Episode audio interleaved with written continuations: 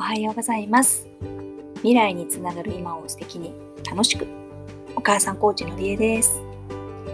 最近ですね忙しさにかまけて大切なことをなかなか進められていないっていう風な自覚がめちゃめちゃあります。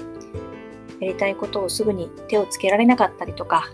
その時に感じたその瞬間のモチベーションとかひらめきとかは瞬く間にこうこぼれ落ちていく感覚そうなんです。フラストレーション溜まってる感じです。まあ、誰だってね、みんな、こう、時間とか、体力とか、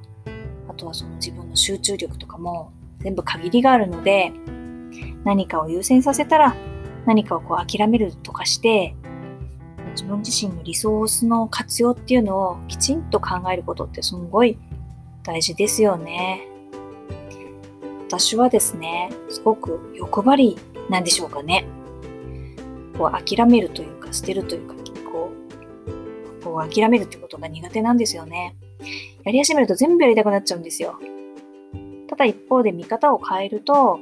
まだきちんとゴールが見定められてないところが、臨場感がまだ低いっていうところもあるのかなというふうに思ったりもします。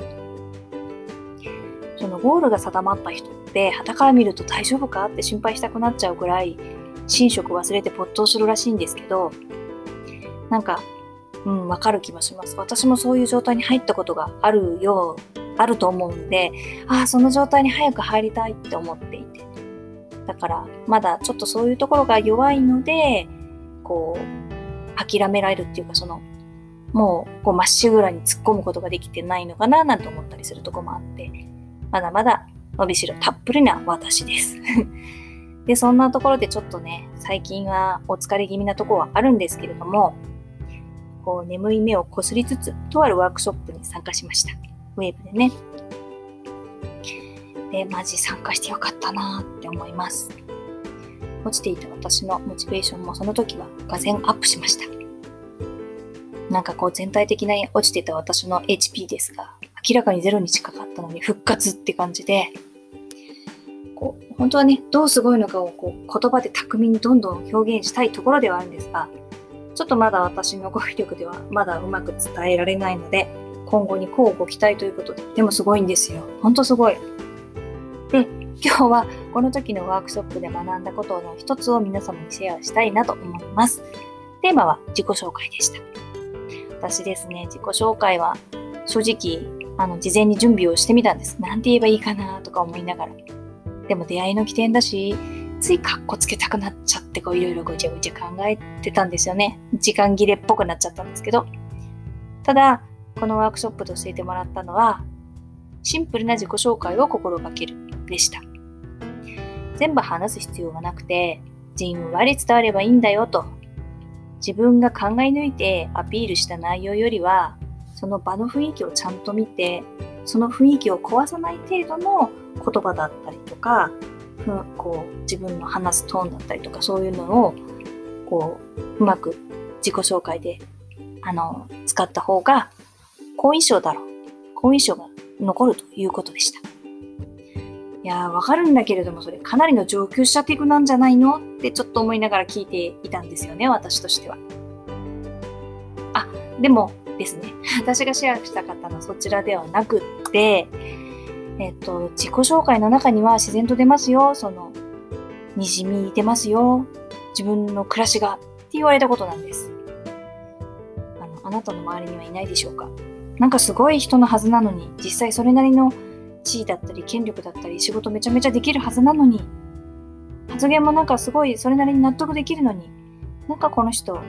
違うなっていうか、こう幸せを感じられないな、みたいな。で、そういう人って必ず、必ず家族関係がうまくいってないんですよって言われました。そうなんですよね。こう日々のライフスタイル、生活の質っていうのは自然にこう自分のところからこう全ての表現になって現れるっていうことなんだなと思いました。そう、だからやっぱり日々幸せに一つ一つ丁寧に生きていくっていうのがとっても大事なんだなと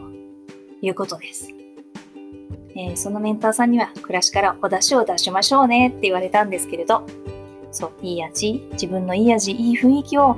醸し出していくっていうことですよね、きっと。って思いました。うん、私もこう、このメンターさんのお話を聞くと本当いつも思うことなんですけど、お話のこう言葉選びとか、その言葉の背景にある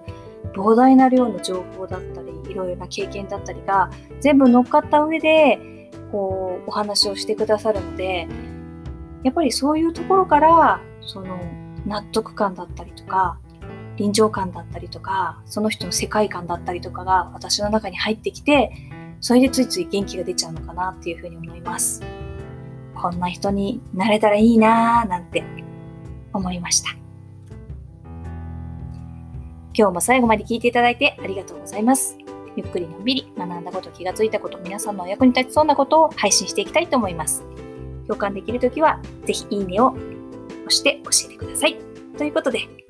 今日も素敵な一日をお過ごしください。のりえでした。